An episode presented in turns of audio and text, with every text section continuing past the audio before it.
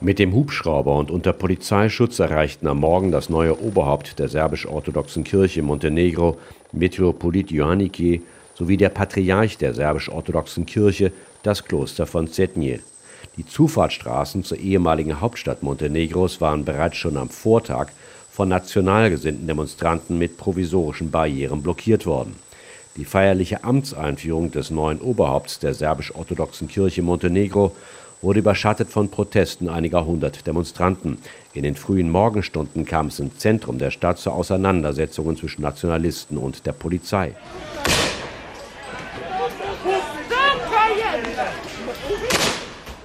Dabei setzten die Sicherheitskräfte Tränengas ein, nachdem Dutzende von Menschen Steine und Flaschen auf die Polizisten geworfen hatten. Bis zu den Mittagsstunden wurden nach Polizeiangaben sieben Beamte verletzt und zwei Demonstranten festgenommen. Bereits am Samstag war es zu ähnlichen Ausschreitungen gekommen.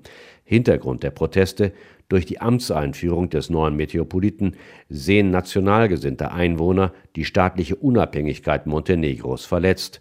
Von 2003 bis 2006 waren Serbien und Montenegro in einer Staatsgemeinschaft miteinander verbunden.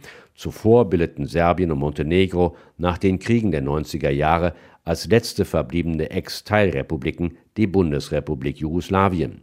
Die serbisch-orthodoxe Kirche erkennt die Souveränität Montenegros nicht an. Bei den Protesten spielt der Staatspräsident des Landes, Milo Djukanovic, eine zweifelhafte Rolle.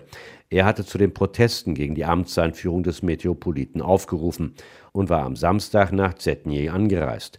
Sein Berater sowie einige Parlamentsabgeordnete der Partei Djukanovic und weitere Oppositionspolitiker beteiligten sich heute Morgen an den Übergriffen. Djukanovics Berater, ein ehemaliger Polizeichef, wurde dabei vorübergehend festgenommen. Montenegros Innenpolitik wurde drei Jahrzehnte lang von Djukanovic dominiert. Dessen Partei verlor jedoch bei den letzten Parlamentswahlen im vergangenen Jahr und ist seitdem in der Opposition. Montenegros Ministerpräsident Krivopadic bezeichnete am Vormittag die Angriffe auf die Polizei als einen Zitat Akt des Terrorismus.